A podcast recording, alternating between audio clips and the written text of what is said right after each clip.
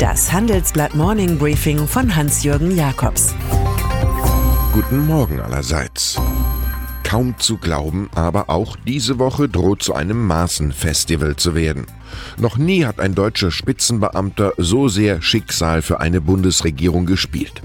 Die SPD hat gegenüber dem Verfassungsschutzpräsidenten eine Serie von Rücktrittsforderungen gestartet, etwa durch Vizechef Ralf Stegner im Handelsblatt. Er muss und wird sein Amt aufgeben. Allerdings lässt gelegentliches Zittern in der Stimme auf die übliche Angst schließen, als Adler zu starten und als Suppenhühnchen zu enden. Hans-Georg Maaßen kämpft nicht nur gegen das liberale Milieu, sondern auch für rekordmäßig viel Geld. Der Etat seiner Behörde soll auf 421 Millionen Euro steigen. 2015 lag er noch bei 230 Millionen. Die neue Mobilfunkgeneration 5G ist ein Hit auf Kongressen und ein Flop der Politik. Mehr als 20 CEOs zeigen sich in unserer Titelgeschichte besorgt, dass die Regierung den digitalen Zukunftsstandard zu spät und zu zögerlich entwickelte. Typisch ist da Nicola Leibinger-Kammüller, Chefin des Werkzeugmaschinenbauers Trumpf. Ich habe das Gefühl, dass es viel zu langsam geht. Ich fürchte, dass Deutschland hier wieder den Anschluss verliert. Allzu viele Themen gibt es ohnehin nicht, bei denen die Republik und Europa mit den Tech-Pionieren der USA und China mithalten können.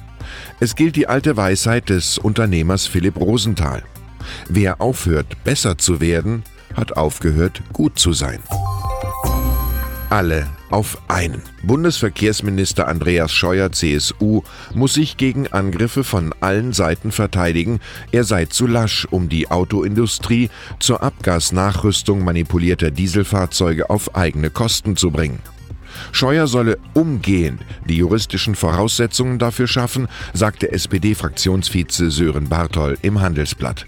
Und Grünen-Fraktionschef Toni Hofreiter wettert, es sei an der Zeit, dass die CSU ihren Kuschelkurs mit der Autoindustrie beendet. Die Bundesregierung hat offenbar intern bereits angekündigt, besonders von Fahrverboten bedrohte Metropolen wie Frankfurt bevorzugt zu behandeln. Auf diese Vorleistung fehlt eine charmante Antwort. Vor einigen Tagen haben die Spitzen der Deutschen Bank auf einer Klausur alle möglichen Szenarien durchgespielt. Man wird davon in der nächsten Zeit lesen können. Der Anfangstusch der Spekulationen kommt jetzt von der Financial Times. Danach könnte das Finanzhaus aus Frankfurt bei einem Brexit 3/4 von schätzungsweise 600 Millionen Euro Kapital aus London abziehen. Das Ganze soll 3 bis 5 Jahre dauern. Man fühlt sich an den letzten Hit der britischen Nationalhelden Beatles erinnert. Whisper words of wisdom, let it be. Der Energiewende in Deutschland fehlen derzeit Helden. Irgendwie gibt es sie, irgendwie aber auch nicht. Da fallen die aktuellen Zahlen der Stadtwerke besonders auf, wonach dort herkömmliche Gas- und Kohlekraftwerke nur noch 0,3% aller im Bau oder im Genehmigungsverfahren befindlichen Projekte ausmachen. 19% beziehen sich auf erneuerbare Energien, gut 80% auf Kraft-Wärme-Kopplung.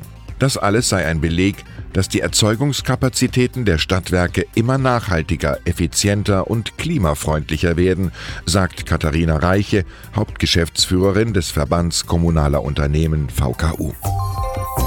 Zu den magischen Worten des Digitalzeitalters zählt der Terminus Blockchain, der durch Kryptowährungen wie Bitcoin bekannt wurde.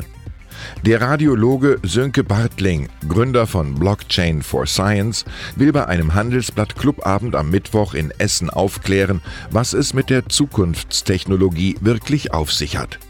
Nach einem Vortrag befragt ihn mein Kollege Felix Holtermann. Eine Handvoll Karten sind für Sie reserviert. Schreiben Sie mir einfach jacobs@morningbriefing.de. Wie immer, das Los entscheidet.